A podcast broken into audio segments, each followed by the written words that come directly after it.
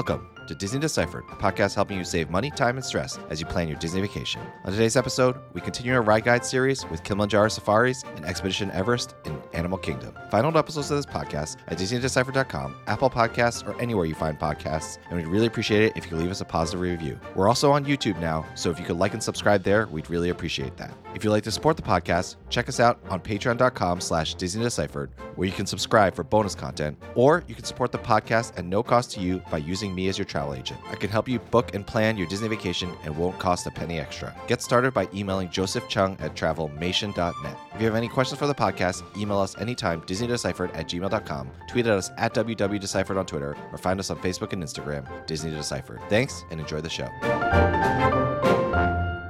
Hi, I'm Joe from As the Joe Flies.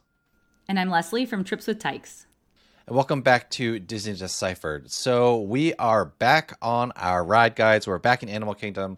I was looking at uh, our numbers, Leslie, and we've done mostly Hollywood Studios. And I was thinking, should we finish Hollywood Studios? But then I realized there's a couple of important attractions at Animal Kingdom that I think we need to cover. For the first time, I think, in this series, we're to pick attractions from different sections of the park. But uh, I think as we get into it, you will see why, because we're talking today about Kilimanjaro safaris and Expedition Everest, uh, two of our favorite attractions at Animal Kingdom. You know, really the only two that Leslie likes besides Flight of Passage. I'm just kidding. but, uh, you know, famously, Animal Kingdom is your least favorite park. Yes, that's right. And I only like Kilimanjaro safaris okay. So, spoiler alert. We're scraping Hater. the bottom of Hater. the barrel. I know. Hater. Quick plug before we get into it, and reminder that we are on YouTube now. So we'd really appreciate it if you check us out on youtube.com slash at Disney Deciphered and subscribed and liked us there. That would be really helpful. And of course, you can also always support the podcast by using me as your travel agent. Email Joseph Cheung at travelmation.net and I can help you plan your Disney vacation at no extra cost to you. Let's get to it. So let's start with Kilimanjaro Safaris because uh, this attraction it opened with the park. And one thing I found out uh, while researching Leslie is that Walt wanted live animals on the Jungle Cruise. So this is a little bit of a shout out to that. And thinking about that, you know, I get how there are some small Jungle Cruise vibes on Kilimanjaro safaris. And another thing I didn't know is that when it first opened uh, on Earth Day in 1998, they used to have more of a story that they were telling as you were going through the safari, you know, to link with the whole not a zoo thing. Other than that, story changing, the attraction is pretty much the same as it's been the entire time, except for, you know, obviously there's some new animals, um, Circle of Life and all that. And there's also Twilight Safaris now. Sometimes they'll run in dusk and in the evening, although uh, I think I said a couple episodes ago, those aren't my favorite. Oh, in the nighttime episode. Where we find Kilimanjaro safaris in Animal Kingdom, it's in Africa, which is towards the back of the park. Actually, both these attractions are at what I would consider the back of the park. It's like the furthest you have to walk. And of course, there's no height requirement for Kilimanjaro safaris. All right, so why don't you talk to us about the premise or backstory of the safari and, you know, get us started with what's going on in the queue? The premise, straight from Disney, is set off in an open air vehicle for a guided tour of an African savanna and spot live animals roaming free. So, just like it sounds, you are on a miniature safari within the safe boundaries of a Disney park. There's actually a 110 acre preserve right there in Animal Kingdom. So, you get a lot of space, like what zoos are moving to do, you know, create these sort of more natural habitats instead of seeing animals in cages or you know in smaller enclosures and things like that. So let's just start with the queue. I mean it's a very long queue. I wouldn't be surprised if it's the longest anywhere in a disney park. And you're really just roaming through. There are tvs on that are talking about the harambe wildlife reserve but there's not really too too much in the queue. I mean it's very minimally themed. I mean, you sort of set get the setting of, of sort of being in in Africa, but you're not getting a lot to keep your kids busy. Um, one random fact about the queue for those of you with little ones, and Joe, you're still in this stage a little bit. You actually drop your stroller off halfway through the queue, not right outside the entrance like you do on a lot of attractions. And it's sort of because when where you get off and where you'll pick up the stroller at the end of the ride, it, there's kind of a parking area that is you know spans spans the difference between the queue and, and the exit line. So kind of a strange one. So hop in line with your stroller instead of parking. I mean, I guess if you feel like you want to have it easily accessible as you're getting off the attraction. And um, in terms of pre shows, none for this ride. And in terms of capacity, you are on a truck, uh, an actual safari truck, and it holds about 30 to 35 people in I don't know how many rows. I guess maybe about 8 rows, something like that, Joe, maybe maybe a little more. And the attraction can take about 3,000 guests per hour on a ride that's roughly 18 to 20 minutes. It's a decently length ride and it does have a high capacity, but that doesn't mean that it has short lines. In fact, quite the opposite. I was thinking about this, Leslie. I was like, it runs through so many people. Like, why is the line so long? And I think, and people don't really like repeat ride this attraction, um, but we'll get to it. But I think the reason why the line is so long is because it is the attraction that every single person who walks into Animal Kingdom is going to do. I mean, that is it is like the defining. I think we did an episode like what are the defining attractions for each park and obviously this is animal kingdoms. All right so the ride itself like leslie said it's an open air truck. Of course it's covered and you're going through the harambe wildlife preserve. What kind of reminds me of the jungle cruise is that you know in jungle cruise you go on four different rivers all over all around the world. Well as you travel through the reserve you go through different biomes like the savanna, a forest, a river. And so you're kind of going through different areas and seeing the different animals that are inhabiting all these areas. And should say that Disney does an amazing job.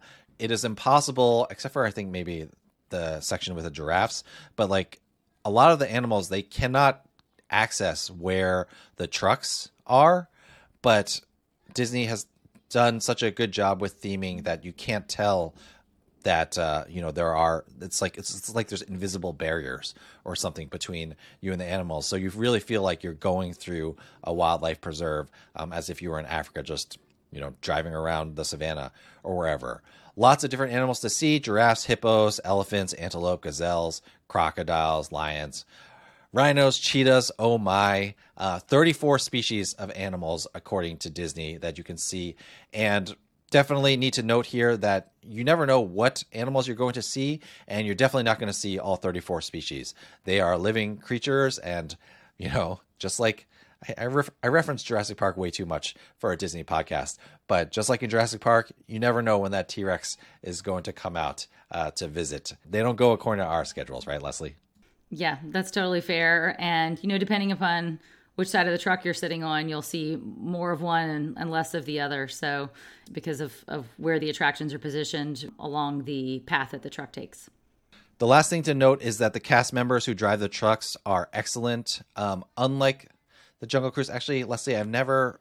We should have done talked about this when we did the Jungle Cruise ride guide, but they're not actually driving those boats, are they? I had the same question. uh, I don't know we will Google Maybe. that, even though this episode is not even about the Jungle Cruise. But I guarantee you that the guides are actually driving the trucks yes. uh, on Kilimanjaro safaris, and they do an amazing job of spotting wildlife, pointing it out to you. Um, I think they do a really great job, and I don't think there are any duds that you can have. Uh, you know, they're not they're not cracking corny jokes. They're just pointing out animals and giving you facts. And so the guides are really excellent for Kilimanjaro safaris. All right, let's talk about who would enjoy this ride and who might want to skip it. Leslie, what do we got? All right, so I think this attraction really is for nearly everyone. I mean, this is a ride that babies and toddlers can enjoy. This is a ride that, you know, parents can enjoy, that the older generation can enjoy. So this this is the like we said the defining attraction of the animal kingdom. So this is one that I don't think really anybody skips. I mean, the only time I skip is because you know, I go regularly to Disney parks and I've done it before, but if you're taking, you know, a once in a lifetime or a once every five year kind of trip to Disney World, you're not skipping this attraction.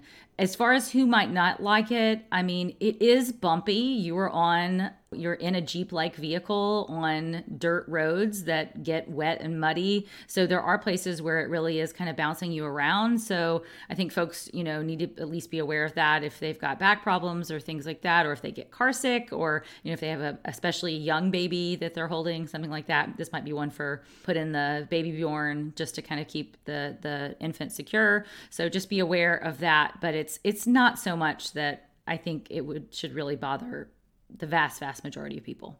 Yeah. And I get car sick, but you know, you just kind of, it's open air.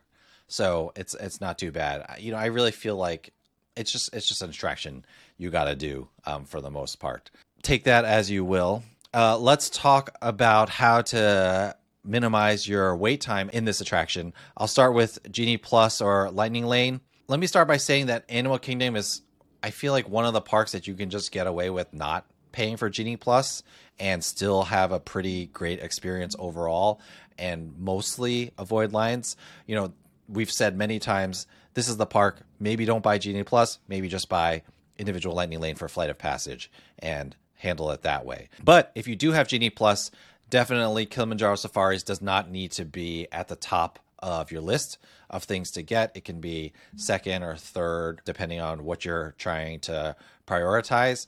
I think one strategy that I like to do is Genie Plus it second, and then try to get Genie Plus on another ride quickly, early, right at park opening. And then after I've ridden that attraction, grab Kilimanjaro Safaris because it won't be too much later than like 11 o'clock at that point, and then I can do something else and then roll into Kilimanjaro Safaris. So have it higher up your list at Animal Kingdom, but it doesn't have to be like the first thing that you get unless you like really need to be on it. Although getting it first means you're going to ride it through the lightning lane early, and that is not necessarily uh, the best thing because you know what are our tips for standby line strategies, Leslie? So this is an odd ride because it doesn't open during early entry hours for um, on property guests. So it opens at regular park time. So rope dropping I guess, is a strategy that everybody can do. But the reality is, people who are staying on site who are in at early entry are queuing for this attraction before park opening time. So you do get kind of this long line right as it's opening. And I think if you, you don't have that benefit, then it's going to be a little bit hard for you to truly rope drop this attraction. So, so there's kind of this initial flood to the attraction. And sometimes there's a little bit of a lull mid morning um, after all those people who are rope dropping it do it. But but it's it's an odd attraction. Like it doesn't follow the usual standby line strategies. I mean, I think if you're really savvy, and this is what we did um, this summer.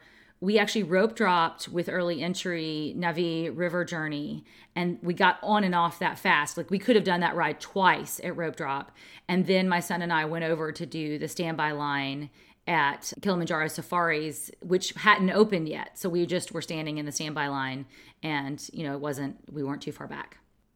Yeah, I totally agree that it's tricky. I, I think if you are at the front of the rope as an offside guest and you book it there, I think you'll be okay. You're not going to wait longer than 15, 20 minutes. But Leslie, you took the words right out of my mouth. If you're an onside guest during early entry, and if you're like really actually there in early entry, like if the park opens at eight, if you can ride something at 7:30 then go straight to Kilimanjaro Safaris so like ideally you're walking up as it's opening at 8 a.m then you know you're gonna not maybe not walk on but have a very short wait and get one of the first safaris of the day which is why I say you don't necessarily if you're gonna lightning lane it and not stand by. this is why I don't like to get Kilimanjaro Safaris first because if I'm standby in Kilimanjaro Safaris early entry, ride an attraction, go straight to the Safari. But if I'm lightning laning it, it's early entry, ride an attraction, ride another attraction, maybe ride even another attraction, and then pick up my Safari's lightning lane for like 11 o'clock or something like that when the line is really because for me it I I feel nothing. I feel no joy when I lightning lane an attraction and it's a walk on anyway or close to a walk on. Yeah, fair. You got to feel like you're getting something for that big money you're spending. Exactly. Um, so another side note about Kilimanjaro Safari, since this is Kilimanjaro Safari adjacent.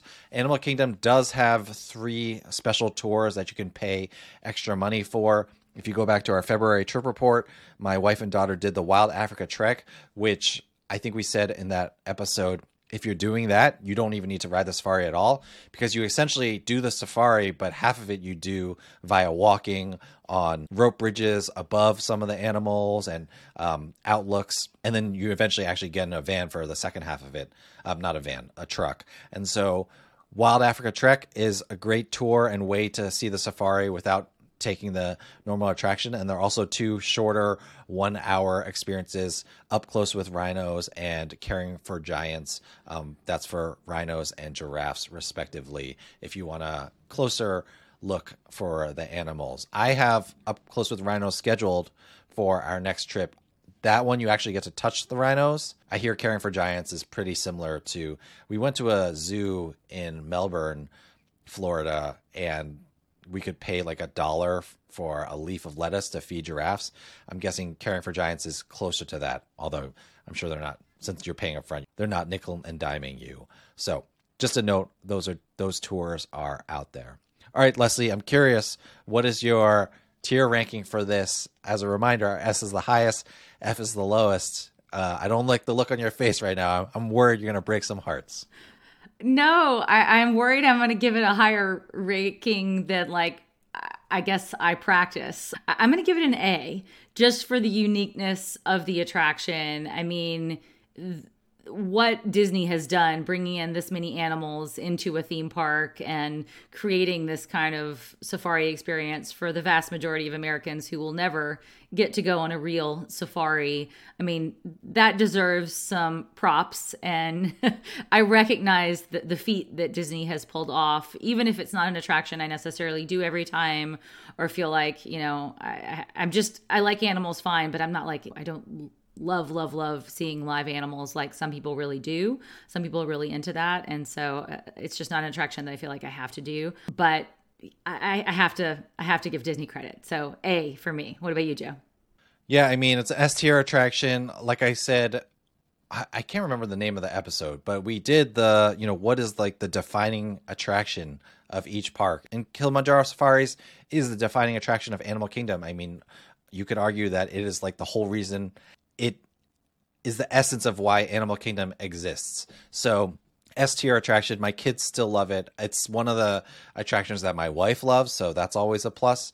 Um, you know, if you know her thoughts about things. So, although she really does love to ride, but she just doesn't love everything else. And so, yeah, Kilimanjaro Safaris, S tier attraction. Really enjoy it. But I, I get like how I don't want to say it gets. It doesn't get old for me but I, I can see how it can get old for people if they've been on it a couple of times. But that's you know that's first class problems, first class Disney problems. If you've been on Kilimanjaro safaris four times. All right, let's move to an attraction that uh, I know you really love, Expedition Everest, uh, the big coaster. Uh, again, doing research for this these things, Leslie, you learn so much. It was the most expensive coaster ever made until Hagrid's Motorbike Adventure at uh, Universal opened up a few years ago. So let's uh, learn a little bit about this coaster, Leslie. Where can we find it? Tell us some stuff about it.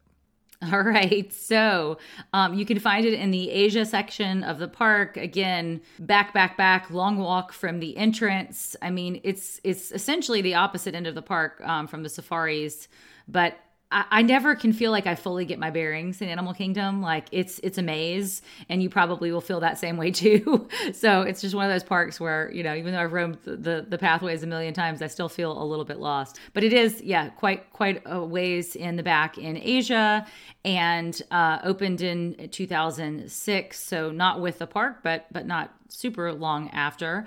The um, height requirement for the ride is 44 inches. Like we said, this is a coaster, so this is going to be one that the youngest of kids won't be tall enough for and, and most of them won't be ready for. The the premise from Disney, Disney's words, is careen through icy Himalayan peaks on a speeding train while avoiding the clutches of the mythic Yeti.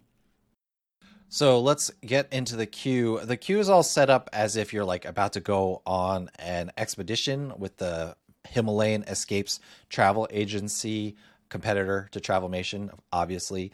You start by going through like a temple, and then you go through a tea garden, just all these inspired, um, you know, Joe Rohde, a lot of Joe Rohde touches in the queue here, and you can feel like he really wanted to call back Nepal and the places he visited as he was getting inspiration for Animal Kingdom. Eventually, you go through a building that like an expedition building where they have like stuff that they got from a successful expedition. It's a very nicely themed queue, and you know you really feel like you're about to go on an adventure because you end up in a Yeti museum at the end and you like start reading all these things about the Yeti and like its mythical status and like that starts really building and ratcheting up the tension. There's no pre-show, but the queue kind of does all the talking for the attraction itself. And the attraction can take a lot of people. So there's a lot of people going through this queue. It's about 2,000 per hour. So as far as attraction ride capacity goes, uh, it's a pretty good attraction. Now, the run through itself, you know, Disney says, and I just wanted to say this in their description, they say, wander into a Tibetan village at the base of Mount Everest and board a train to the top of the world. Beware. Some say a legendary snow monster lives deep in the mountain. And so, you know, Leslie, you have Disney's. This, this is like one of the best descriptions Disney has done for one of their attractions. But what is the roller coaster actually like? What's happening on there? So, what's happening is you are on this train and you're ascending up into the Himalayan mountains and you're you're you're racing into the darkness of this mountain and then suddenly you see the track ahead of you is broken. And i guess the premise is that uh the yeti is someone was driving that mine car. Yeah i don't know. Someone was driving that mine car because somehow you stopped it.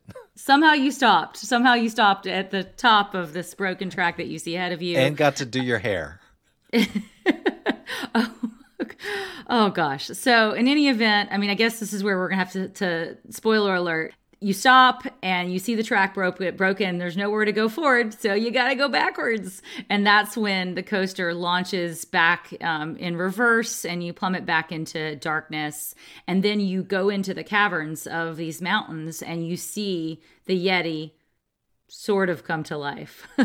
so explain what's happening um, with the Yeti there.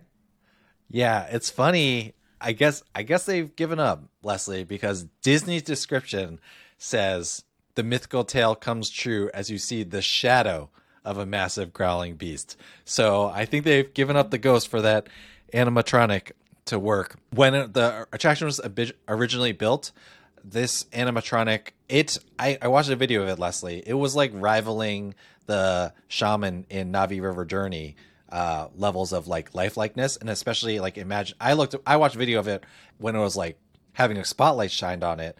I imagine when the mountain was dark and was moving like that, it looked amazing.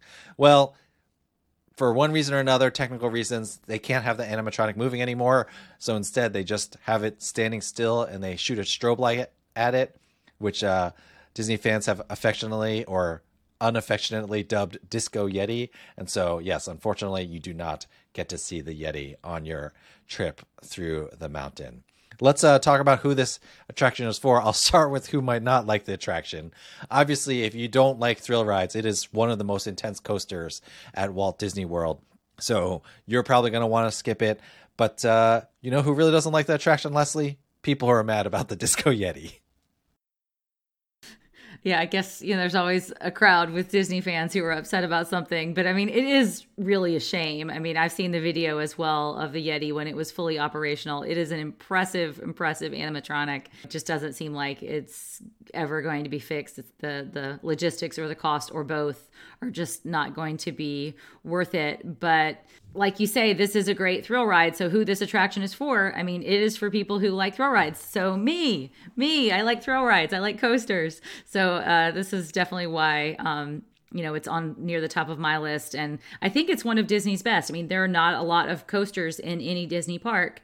You've got, you know, Rock and Roller Coaster, you've got Incredicoaster, but this is this is up there. This is one of those those kinds of coasters that you really get thrills from and that a lot of kids won't be ready for even when they are tall enough for.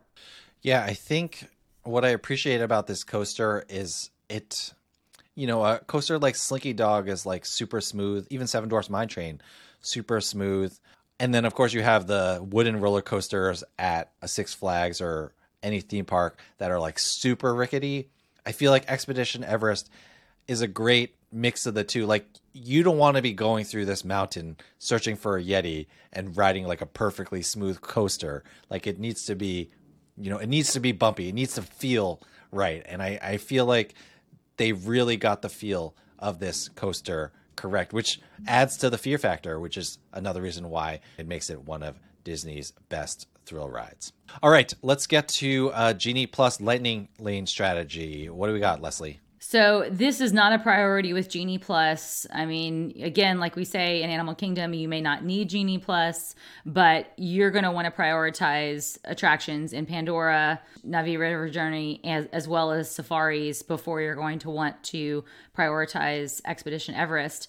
And, and the reason for that is its location it's so so far back in the back of the park that it just takes guests a long time to get there. So there are a lot of times of day where the standby line is just quite short.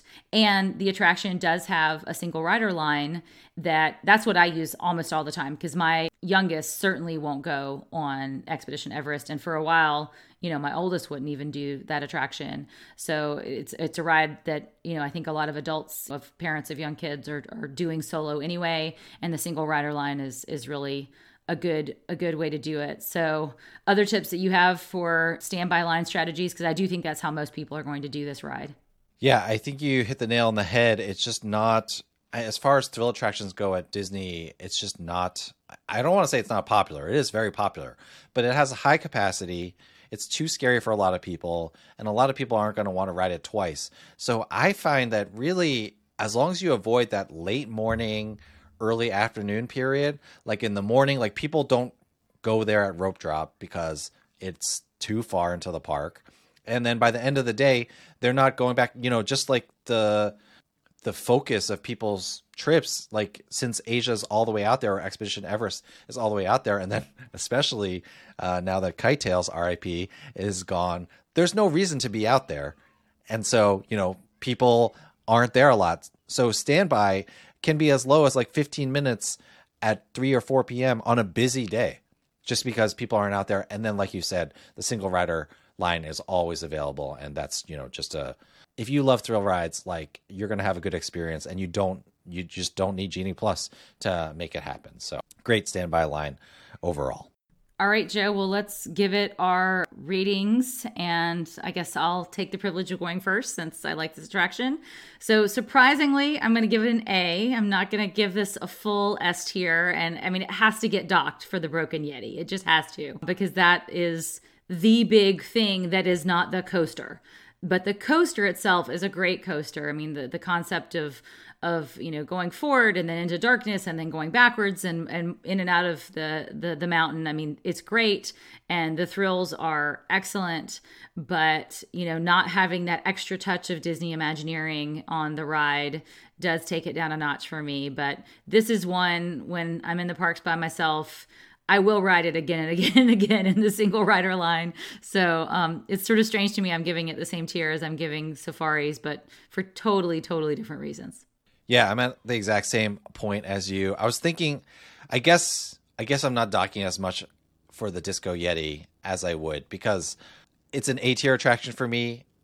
I want to dock it for the Disco Yeti, but then grading it as a B tier attraction feels too low and unfair. So, you know, I'll, I'll leave it as an A tier. We don't do pluses or minuses here. So, Expedition Everest, A tier attraction. I just checked, Leslie, by the way, it's one o'clock Eastern as we're recording this, and Expedition Everest wait time is 20 minutes. So, admittedly, it's a it's a lighter week, but still, you don't need to worry about it um, when it comes to standby lines. And if you want to get your thrills in and you're at Animal Kingdom, you can ride this multiple times, no problem.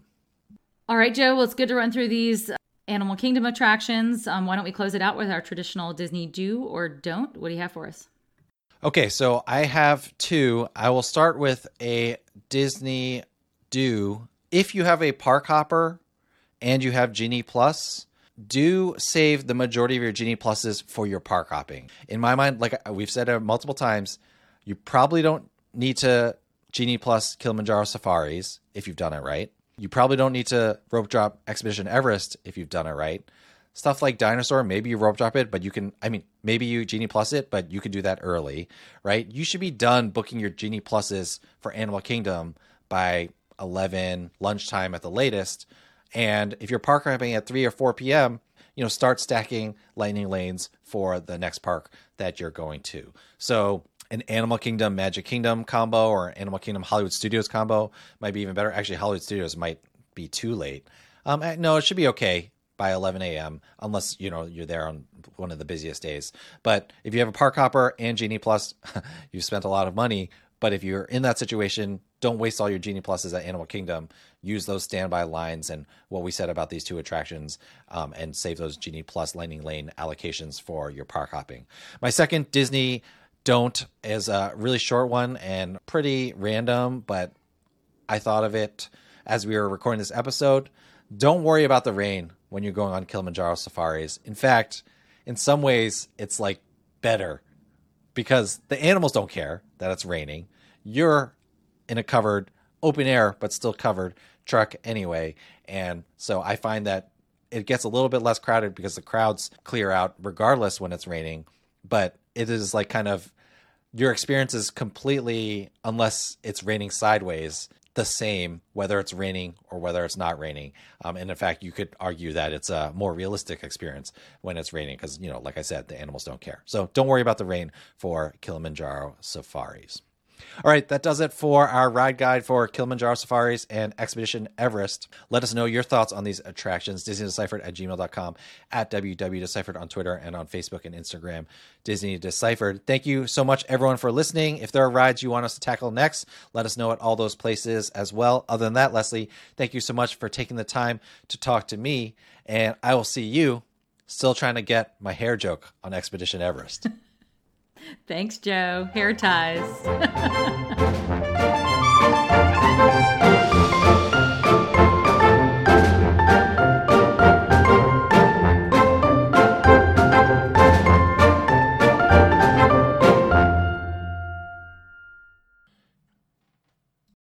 You know how to book flights and hotels. All you're missing is a tool to plan the travel experiences you'll have once you arrive. That's why you need Viator. Book guided tours, activities, excursions, and more in one place to make your trip truly unforgettable. Viator has over 300,000 travel experiences to choose from. Everything from simple tours to extreme adventures and all the niche, interesting stuff in between. So you can plan something that everyone you're traveling with will enjoy. Real traveler reviews give the inside scoop from people who've already been on the experiences you're considering. So you can plan with confidence. Free cancellation helps you plan for the unexpected, and 24 7 customer support means you can travel worry free. Download the Viator app now and use code Viator10 for 10% off your first booking in the app. Find travel experiences for you. Do more with Viator.